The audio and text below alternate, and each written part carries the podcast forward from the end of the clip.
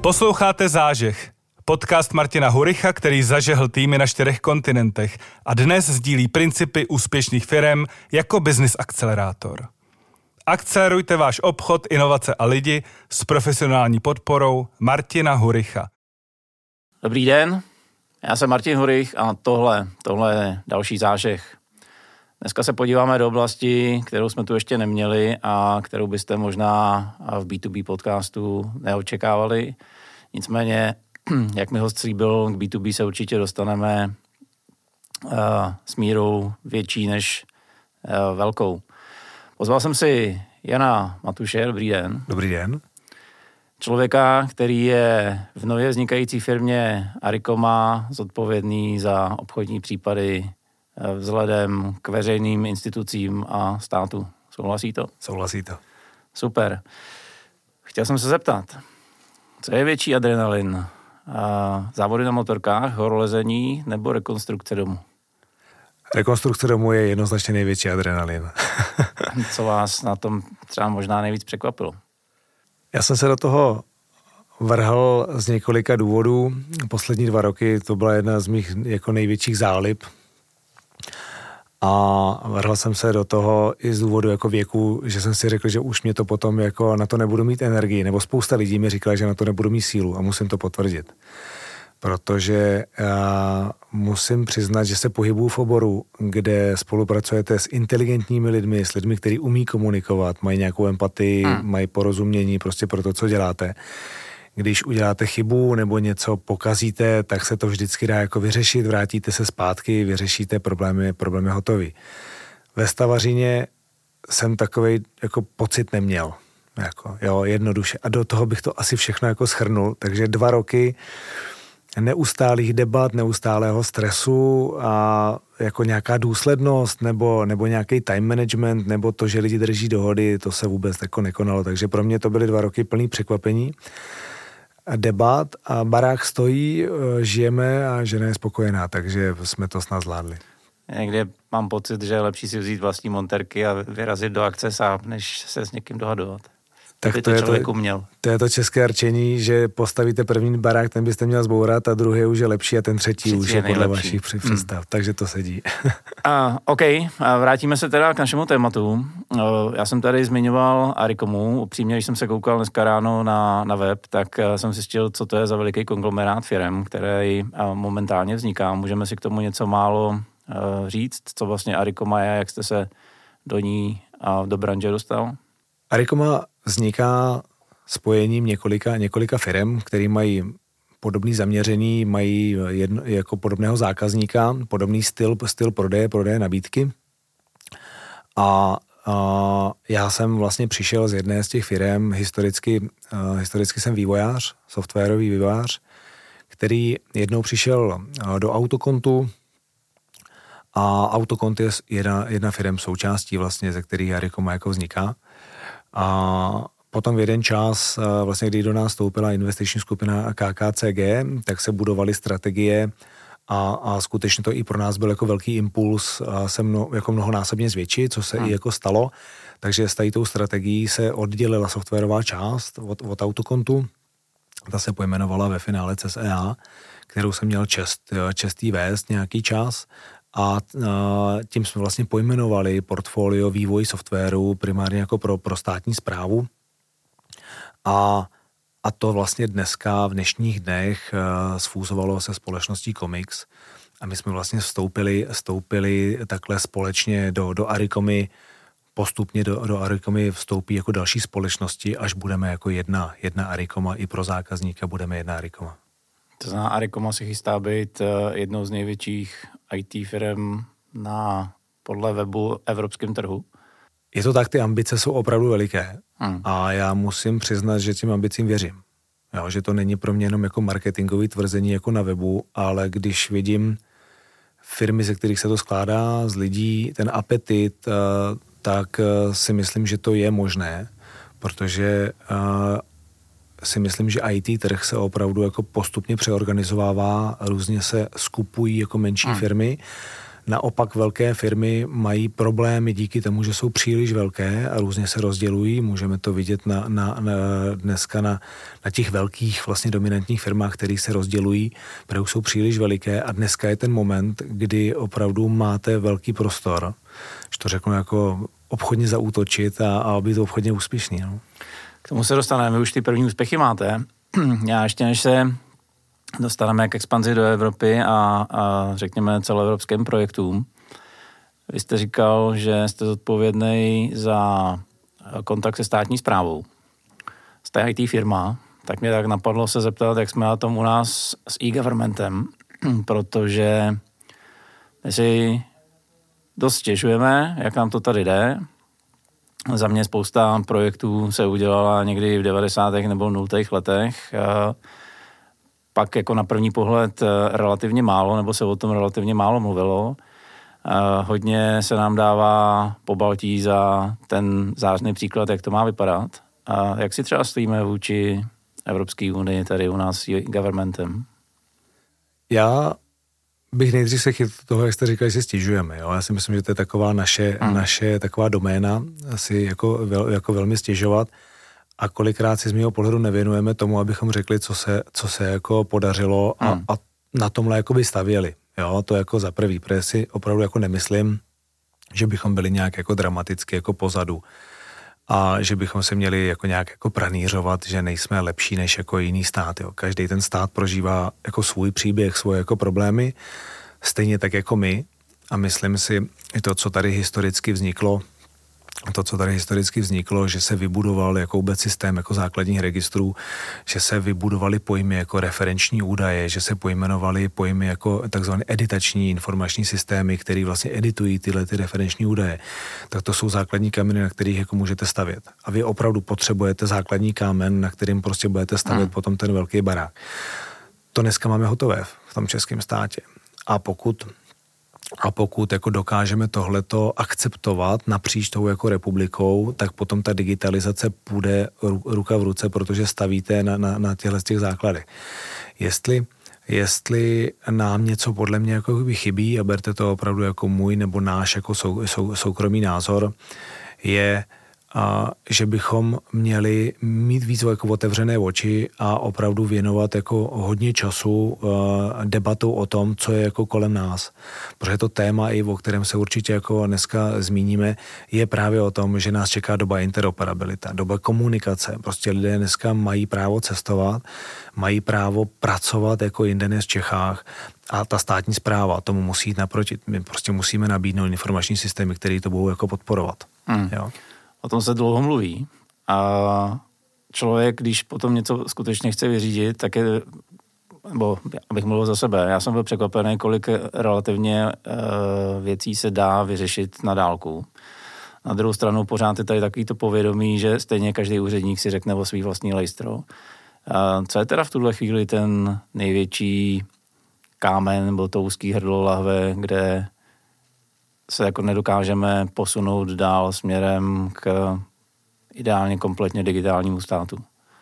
Já si osobně myslím, že stále příliš každý rezort, každé jako ministerstvo a je to určitě dáno politikou, je to určitě dáno penězi, je to prostě mnoho důvodů, které hmm. prostě uh, nějak ten stát jako funguje, tak uh, nemáme jednotnou jako koncepci toho jako e-governmentu. Ona tady hmm. je, ona existuje, ale stále, stále ve finále, když má jeden větší chuť než druhý, tak má i vůli a sílu to prosadit, tak si prosadí nějakou aplikaci hmm. pro toho občana to potom může být matoucí.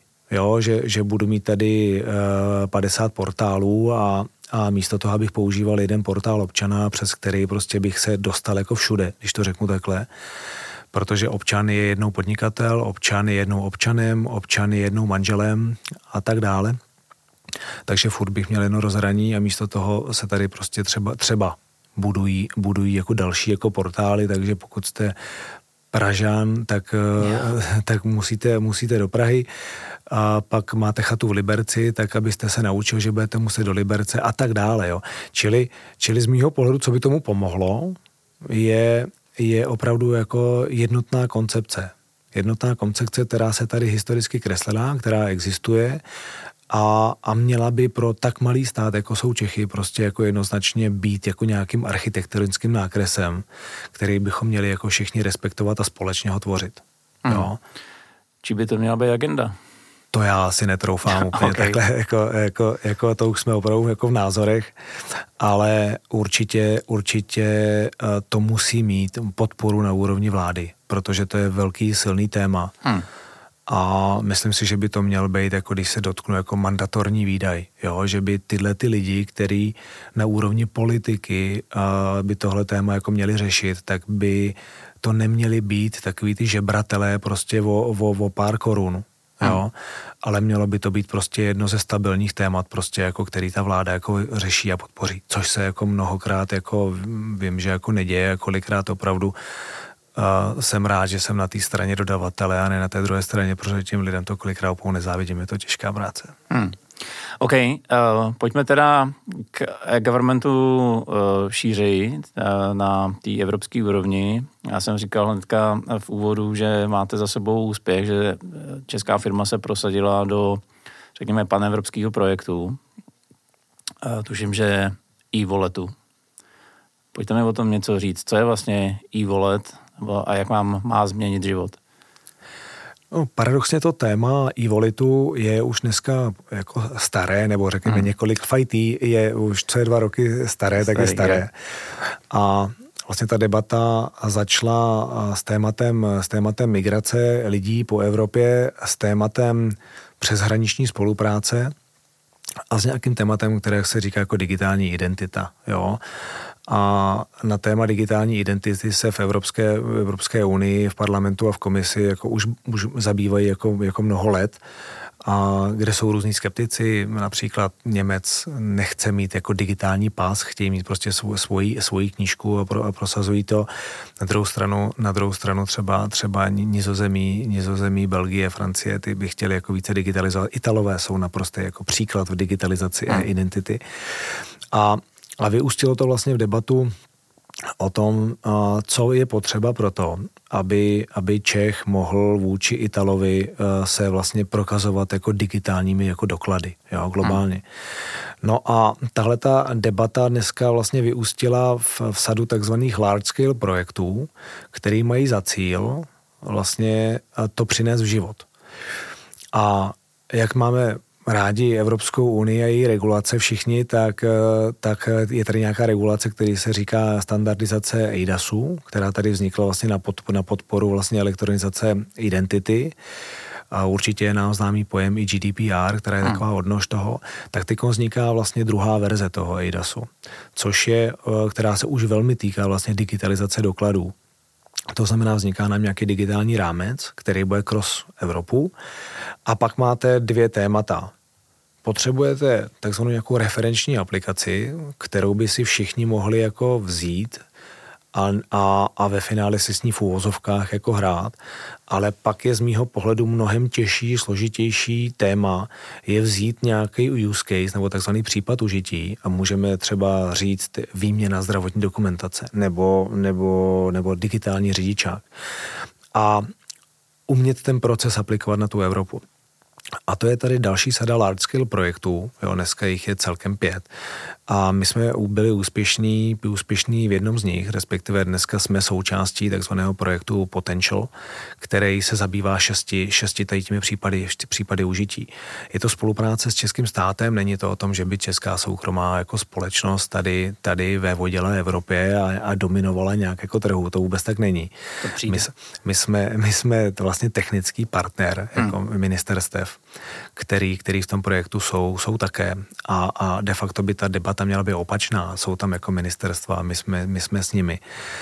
Ale, ale, ale je to, celé, je to celé o tom případu užití ho aplikovat. To znamená, my jsme podali přihlášku před třemi lety, protože téma identity je pro nás velmi blízké. My tady dneska už v České republice máme vlastní i software na nařízení identit v, v různých modifikacích, v různých jako produktech a máme ho více než 60 institucích. To znamená, téma digitální identity nám není cizí a prostě pro nás to bylo jako přirozeným jako nějakým krokem jít jako do té Evropy, když se vlastně tahle šance objevila. My jsme, my jsme zjistili cestu, eh, kudy, kudy do toho jako jít.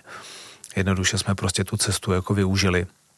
A myslím si, myslím si, že i díky tomu, eh, v jakém jsme prostředí, jako ty Arikomy, tak nás potom ten velký svět jako akceptoval. Jo, myslím si, že to není reálný pro malou firmu, hmm malou firmu vývojovou, eh, která by se tam přihlásila, nebyla by akceptovaná, potřebujete mít opravdu i sadu jako referencí, který nebyl vůbec snadný jako, jako splnit. No a ono to ve finále jako dopadlo. Ve finále to byl veřejný tender, takže opravdu my jsme si jako zasoutěžili a dva roky to trvalo, ta soutěž. Takže po dvou letech nám bylo oznámeno, že jsme, že jsme ve hře a máme přijet do Paříže odstartovat projekt. Takže pro nás jednoznačně dobře. Tak uh, určitě gratuluju k úspěchu. Chtěl jsem se zeptat, jaký teda jsou očekávání, nebo jak má ten projekt vypadat ve finále, co všecko bych si teoreticky měl nahrát do mobilu. A pak druhá otázka, kdy teda vyrazím jenom s mobilem napříč Evropou a nikdo po mně nebude nic chtít? Řeknu to na příkladu, který řešíme konkrétně, hmm. ať, eh, ať eh, nepomlouvám někoho jiného nebo nevymýšlím si tady nějaké jako příběhy. Jedno z těch témat, který řešíme, je zdravotní interoperabilita. Jo? A každý ten stát, dneska v tom sou, soukolí toho projektu 22 států, každý ten stát už historicky řešil nějakou digitalizaci zdravotnictví. Někdo je dál, někdo není dál, ale jenom v České republice se podívejme, kdy máme tady SUKL vydal, vydal uh, sadu aplikací například na vydávání e-receptu. Hmm. Určitě dobrá aplikace, všechno jako perfektní. Vedle toho je tady e-neschopenka, perfektní aplikace a další jsou tečka čtečka. Díky covidu to jako vzniklo. Je to dneska nejvíc penetrovaná mobilní aplikace jako státní zprávy v Čechách a, a, a, a rozvíjí se jako dál. Je tady, je tady projekt Nixu na vyhlavě jako na interoperabilitu, jako kontaktní bod prostě pro, pro zdravotní výpis pacienta. To jsou všechno aplikace, které tady jako vznikaly. Teď si představte, když se podíváte Itálie, Rakousko, každý něco takového udělal. Hmm. A teď to celý vemte a řekněte, tady bude i volit. A všichni ty státy budou mít vlastně zdravotní dokumentaci výpis v tom e-volitu. A teď těch 22 států vemte k jednomu stolu a diktujte Belgii, že má zahodit všechny ty aplikace, protože bude to prostě jako takhle. No samozřejmě nebude. Hmm. A, a o tom je teď ta debata. O tom je ta debata, aby občan, který, když já jako Čech si zvolím, že to budu chtít mít v tom i volitu, a skutečně ten český stát mi to dovolí. To znamená, že já si skutečně ten doklad digitální formou tam budu moct nahrát. Například třeba z portálu občana, jestli řeknu, chci tady, mám, mám tady řidičský průkaz, tak já si řidičský průkaz do toho e-volitu dám. Tak budu chtít, aby Belgie, až tam přijedu, tak aby Belgie mě akceptovala, aby ten policista, který mě zastaví, a nebo ten zdravotník, který mě ošetřuje, tak akceptoval tu informaci, kterou mu v tom ukážu. A to je jejich role.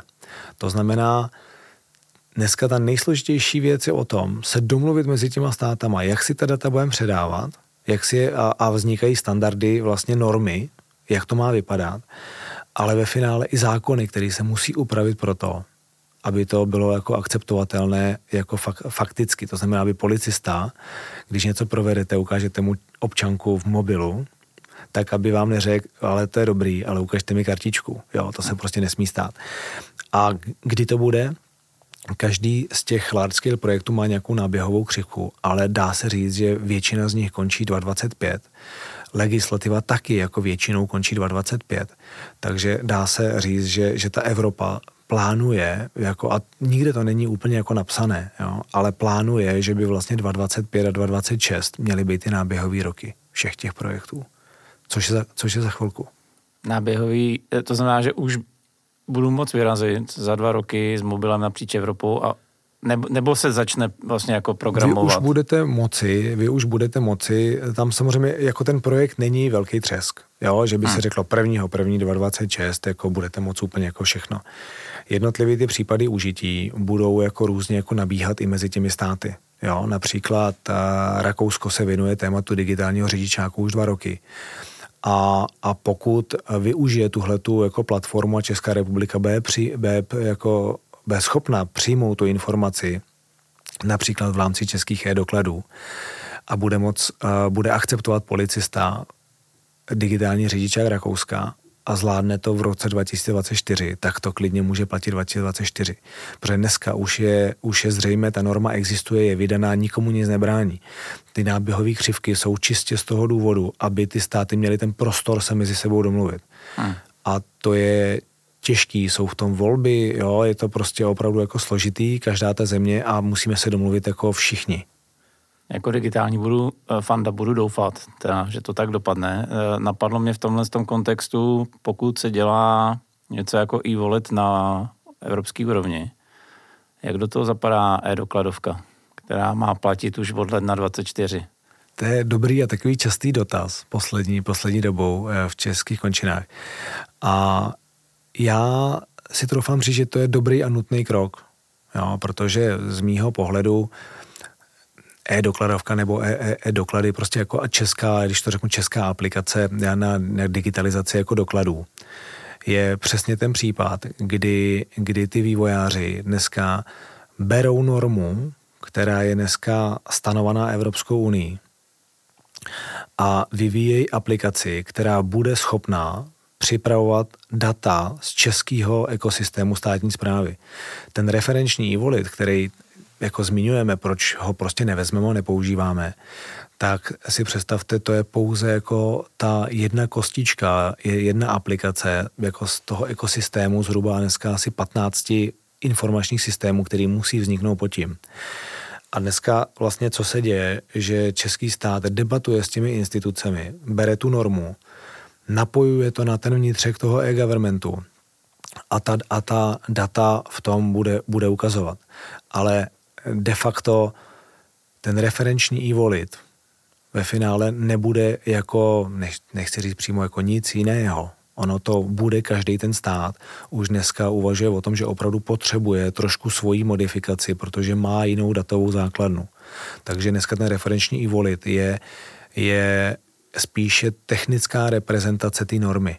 Jo, pro toho vývojáře, abyste neprogramoval úplně všechno. Dám třeba příklad v tom referenčním e-walletu je nějaký princip skládání toho balíčku. Jo, když budeme už trošku jako techničtí, tak vlastně každý ten doklad je nějaký balíček v nějakým datovém formátu, který ve finále musíte nějak zapouzdřit, zacertifikovat, jako aby byl zabezpečený, nikdo se do něj nedostal. Tak můžete trávit měsíce tím, že to popíšete na papír a každý ten vývojář si to nějak jako přeloží. A nebo dáte tuhle tu komponentu, ten referenční e-wallet a řeknete vývojáři, tohle si vem, tohle je dobrý a tohle to všichni můžete použít. Takže představme si ten referenční e-wallet, jak o něm mluvíme jako apku, kterou si může všichni vzít, tak si ji berou z tohohle jako důvodu, že tam jsou ty komponenty, které se používají. Ale na druhou stranu a, a například Francie. Francie je zaměřená čistě portálově. O celý e-government vůči občanům je portálový. Nemají žádný mobilní aplikace nebo, nebo jich mají jako málo my máme víc distribuovanou architekturu jo, na, na ty rezorty. Každý je nějaký jiný. Takže z mýho pohledu a dneska i v rámci té Evropy skutečně každý říká, my si budeme vyvíjet na základě referenčního prostě aplikace svůj e-wallet, který my budeme napojovat na náš e-government a bude kompatibilní s dalšími jako e-wallety jestli jsem odpověděl aspoň trošku jasně a složitě.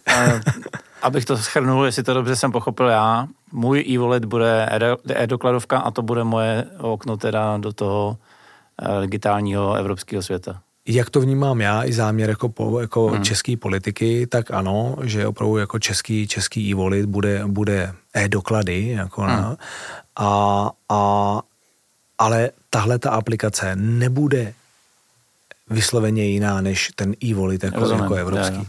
E-wallet evropský samotný, když si ho stáhne Martin Hurich, tak mu je úplně k ničemu. Hmm. Protože ho prostě nenapojí na, na, ten, na ten stát pod tím. Hmm. Napadá mě protože jsme v B2B podcastu a já jsem hnedka v eh, představení slíbil, že si popavíme i o implikacích do tohle z toho světa. Co to vlastně přinese do podnikání? Na co se jako podnikatel, majitel malý a střední firmy mám připravit? Já si myslím, že hodně. A ten rozdíl toho uvažování eh, je v tom, že vy dneska vnímáte doklad jako kartičku a mnoho lidí, nebo jsem se setkal s názory, že, že digitalizace dokladů je představa, že ofotím tu kartičku a pak ji ukazuju a, a někdo na druhé straně se bude koukat. Dokonce i ta takzvaná jako vizivik podoba je v případě, v případě toho jako digitálního dokladu opou zakázána. Že, a je to z jednoho prostého důvodu. A ta, ta, ten princip by měl být takový, že vy si určíte, jaká data komu chcete jako sdílet. To je první jako základní jako game changer, který v tom hmm. bude. Druhá věc je, že nepředstavujte si doklad jako čistě jenom řidičák, občanka, ale představte si, že budete mít možnost složit si řadu agent dohromady, vytvořit si dokument, doklad v budoucnu. Například, řeknu příklad, žádost o hypotéku. Vy dneska proto, abyste se žádal o hypotéku, tak potřebujete v bance ten účet potřebujete mít výpis od zaměstnavatele o, o vašich jako příjmech, potřebujete mít uh, bezlužnost, potřebujete mít uh, výpis trestního rejstříku. Nežádal jsem o hypotéku hodně dlouho, ale věřím, že osm dokumentů musíte dneska poskládat. Hmm. Představte si, že si někde, a třeba v té aplikaci, řeknete, chci doklady k hypotéce. A teď bude rozhraní, někde v Čechách vytvořený, protože by mělo být, který řekne, dobře, pošli mi souhlas, že si můžu vzít tvoji občanku, že si můžu vzít prostě tady tvoje výdělky a tak dále a tak dále. A druhý den to tam máte. A vy jenom kliknete a řeknete, chci hypotéku. Banko, tady to všechno máš. Aha. Další hezký příklad může být prodej domu. Vy dneska jdete prodávat dům, chcete utratit 15 milionů korun, což jsme možná v Praze spíš ubytu teda, a s tím na, jižní, na jižním městě. Na jižním městě. A tím jsme, tím jsme se dostali opět jako do sféry, že potřebujete právníka, potřebujete velkou míru důvěry, protože utrácíte velké peníze, potřebujete spoustu dokumentů. A, a můžeme být rádi, že zrovna katastrální úřad je celkem jako u nás velmi hmm. jako digitalizovaný úřad. A vy de facto na to jednání takhle můžete jít připraven, že vlastně nebude existovat žádný papír.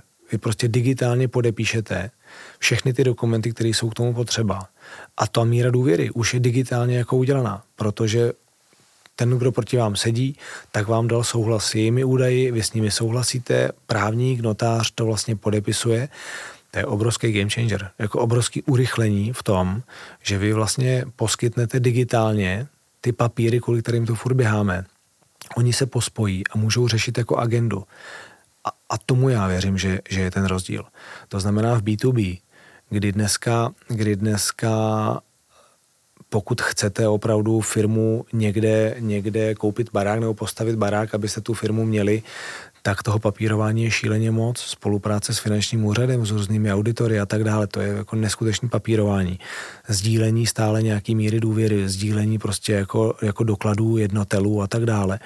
Furt běhají nějaký papíry těch papírů, který vlastně člověk jako podepisuje v uvozovkách jenom proto, aby prokázal nějakou, nějakou informaci, prostě se pod ní jako podepsal, že taková existuje, je jako velké množství.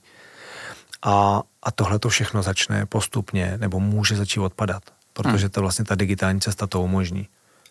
Chápal bych správně, že je tam i o, jako velká, relativně velká šance třeba pro vývojový studia začít vy, psát různé apky, které tohle z toho budou vlastně využívat? Ano, ano, jednoznačně ano. Já a už si... je ten čas třeba z pozice majitele, pardon, firmy přemýšlet o tom, jak třeba začít uspořádávat svůj biznis, uh, zadat si nějakou apku, abych, řekněme, od roku 25 už byl ready? Určitě je už dneska čas přemýšlet o tom, jak změním já svůj jako život, nebo jak můžu změnit já svůj život vzhledem jako tady té digitalizaci. Jo? A jestli apka taková nebo jiná, to bych řekl, že až jako až, až uh, ta další část toho příběhu. Jo? Hmm. První, co bych se jako zamýšlel, je, je začít se zabývat už dneska tím, co mi stát už dneska poskytuje za informace a sledovat ten projekt těch e-dokladů a sledovat vůbec tuhle tu jako tématiku, protože ono vás potom jako ty, ty příklady těch aplikací začnou napadat naprosto jako sami. Hmm. Napadá mě, bavíme se o uh, sensitivních datech, zdravotnictví, moje osobní údaje a tak dále a tak dále. Tohle mi přijde, že jsou hodně kritické systémy, eh, jak na ochranu dát, tak eh, velmi pravděpodobně i na to, aby vlastně non-stop běžely. Teď nechci, aby to vyznělo vůči malým eh, IT studiím špatně nebo menším firmám, ale dost často slyším, že chyby v kódu se dělají, software se musí pořád opravovat, protože to je naprosto něco normálního.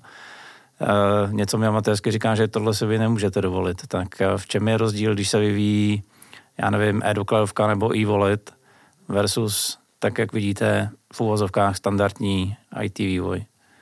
Já v tom žiju už opravdu jako dlouho. A, a máte pravdu. Já to všechno jako podepíšu, je to o nějaké zkušenosti, je to o nějakých pravidlech. A já tohle to vnímám jako kritickou infrastrukturu státu kritická infrastruktura státu musí být jako vyvíjena a opečovávána jako jiným způsobem. Hmm. Jo. A bavíme se tady opravdu o 24x7 jako péči, jak v tom provozu, tak v tom zabezpečení, tak v tom jako vývoji. A to, že, to, že by tam jako nebyly chyby, to bych jako lhal a, a mnozí mý kolegové z branže by se mi potom smáli. Ale ten projekt je velmi jako složitý a není jenom o tom i vývoji. Jsou tam potom, jak říkáte, citlivé informace, to znamená, je potřeba pracovat i s nějakou jako prověrkou, aby ty správní lidé prostě mohli jako se dostávat k těm informacím. A na druhou stranu ten software vyvíjet tak, aby lidé, kteří k těm informacím se nemají dostat, se k ním opravdu nedostali. Takže to je jako další nějaká disciplína. Jestli si trošku můžu přihrát trošku marketingu, tak my se v tom pohybujeme opravdu jako dlouho.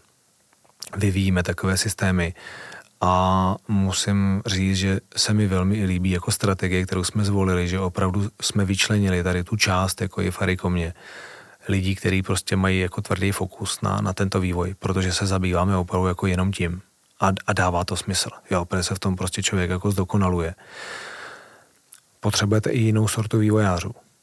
Jo, není, to, není to způsob jako hekatonu, že bychom se tady sešli o víkendu a vyvinuli jsme prostě jako digitální doklady. Jo, a to se... můžeme si říct třeba konkrétně, s čem se to jako konkrétně liší? V čem se to liší? Uh... Když vyvíjím, já nevím, tadyhle apku, kamarád dělá uh, věci pro DPD třeba, tak uh, jak se informační systém pro DPD uh, ve vývoji liší od uh, jak jste říkal, kritické infrastruktury státu? Nechci porovnávat, systém pro DPD určitě, určitě taky jako nebude snadná disciplína, nicméně tady vám do toho vstupuje, bych řekl, jako mnohem více jako faktorů. Legislativa, hmm. Úřad pro ochranu osobních údajů, kybernetická bezpečnost. Je tady spousta úřadů, která do toho má jako co říct. A vy to na základě toho musíte, musíte jako vyvíjet, respektovat. Jo? Druhá věc je, je bezpečnost je jako jedna z prvních jako domén. Je to prostě stát. Druhá věc je, že kolikrát ten zákazník ví, co chce, jo, a, a prostě jednoduše to dá na stůl a řekne, tady jsem se věnoval rok jako analýze. Hmm. A tady máte jako zadání, jo, a pak proběhnou nějaké jako akceptační testy. Konkrétně v tom projektu digitálních dokladů je to složité v tom, že ta legislativa se vlastně paralelně k tomu jako tvoří. Paralelně se tvoří v Evropě a vyznat se v tom je jako velmi, velmi jako složité. To znamená, je to svým způsobem takový jako agilní, agilní projekt, který neprobíhá agilním způsobem. Probíhá prostě jako vodopádovým, kdy musíte opou dodržovat jako termíny. Jedna z těch nejvíc důležitých jako věcí, která v tom je, je ve státě prostě musí být dodržen termín. Já si troufnu říct, že pro nějakého soukromého zákazníka, když se něco spozdí o týden, může to být jako bolestivý, neříkám, že ne, ale, ale je to potom mezi jako debatou, debatou těch jako dvou firem. ale ve státu ten termín je daný prostě ať už jako financováním z Evropské unie, ať už prostě nějakým politickým jako prohlášením. Ten tlak je obrovský. A ten tlak je obrovský nejenom jako na nás, jako na dodavatele, ale zároveň toho zadavatele, ten úřad. Jo. Takže uh, ta termínová bitva je naprosto neúprostná. A to se změnilo. Dřív jsme měli na vývoj softwaru ve státní správě roka půl dva. Dneska z pravidle do toho roku. Jo do toho roku musí být všechno hotový a když je na to rok, tak si myslím, že to je ještě jako poměrně dobrý jako termín. Jako jo. Takže uh, i ty týmy se změnily, ta struktura těch týmů se ve finále změnila z pohledu té rychlosti, kterou to musíte jako dodat a umět to z toho státu ty informace vytáhnout. To je taky jako, jako disciplína, která je trošku jako jiná. Hmm. Kdybych měl teda vlastní vývojový studio, čím bych se měl u vás inspirovat? Co je, co je to, co by si, řekněme, a zase to nemyslím špatně, standardní vývojový studio mohlo vzít tady z těch kritických vývojů, řekněme amatérsky? Jaký by mohlo být závěrečný doporučení? My díky té potřebě té rychlosti máme předpřipravených hotových řadu komponent, hmm. jo, frameworků, který prostě jako používáme pro určitý prostě jako části a bez toho bych řekl, že bychom se jako neobešli. To znamená, žádný projekt nezačíná vyloženě jako na zelené louce. Takže jestli bych jako mohl dát doporučení nějaký generální, jako jak uh, si ulehčit, urychlit práci, tak je na základě těch zkušeností projektů, který jako mají, tak si tvořit nějakou bázi prostě komponent, kterou můžou znovu, jako znovu použít. To je zvýhodňuje na ceně, protože tady ty části vlastně můžou být v úvozovkách jako levnější než každý mandej té práce, ale ve finále rychlejší, protože zjistíte, že čistě jako vývojem na zelený louce ty projekty byste prostě nestihli. Někdy mi přijde, že o rychlost až tak nejde. Ve státu celkem jo. E, to nespochybnuju. Hmm. A občas mi přijde, že agilita, a teďka budu trochu kontroverzní, agilita je někdy zneužívaná k tomu, aby to dlouho trvalo a vlastně jako a všechno, co už i klidně mám napsanýho, se proplatilo znova. Ale chápu, že teďka jsem naštval hromadu posluchačů. může, může to tak jako samozřejmě vypadat. Ono to tak z pravidla asi jako i, i statisticky by mohlo být vyhodnocováno, takže agilnější projekty jsou jako delší. Hmm a někdy se tomu jako nevyhnete, protože prostě nemáte v tu dobu jako to, to zadání.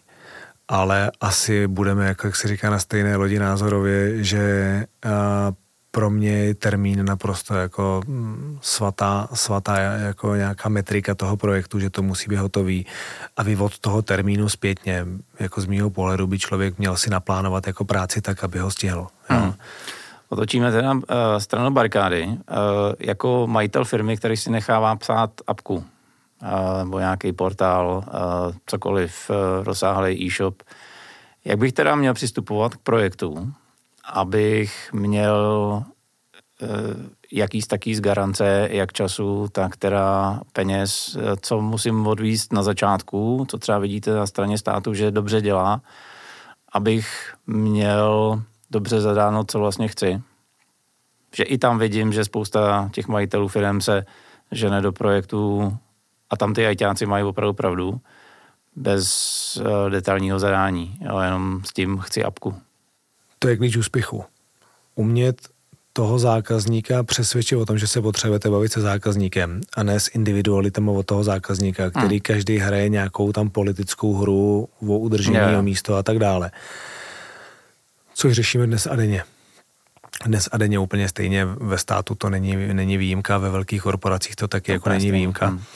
A, a pokud eh, ten dodavatel zvládne mít lidi, je to o lidech. Jo, není to o pravidlech, je to o lidech. A ta role toho analytika a architekta, což jsou vlastně kombinace jako rolí lidí, kteří mají za úkol z toho zákazníka, z těch, z těch mnoha lidí v poměrně krátkém čase vytáhnou všechny ty informace, aby ve, a ve finále ho donutit, jo, což je kolikrát těžký, ho akceptovat to, že ta analýza, která je vlastně hotová v nějaké podobě a, a, nám se jako vývojářům nelíbí textová podoba, my ji chceme v těch modelových podobách, hmm.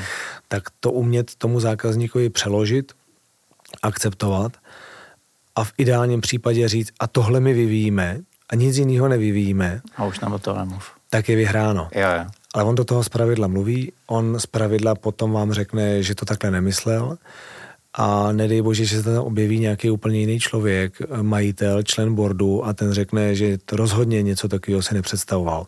Tak to jsou pak jako hororové stavy, samozřejmě. Teď jste mi vyvolal v hlavě obrázky v momentě, kdy jsme si nechali psát svoje vlastní první CRM-kové firmě. Už drahně dávno a přesně takhle jsme k tomu jako zákazník přistupovali. Neměli nás rádi.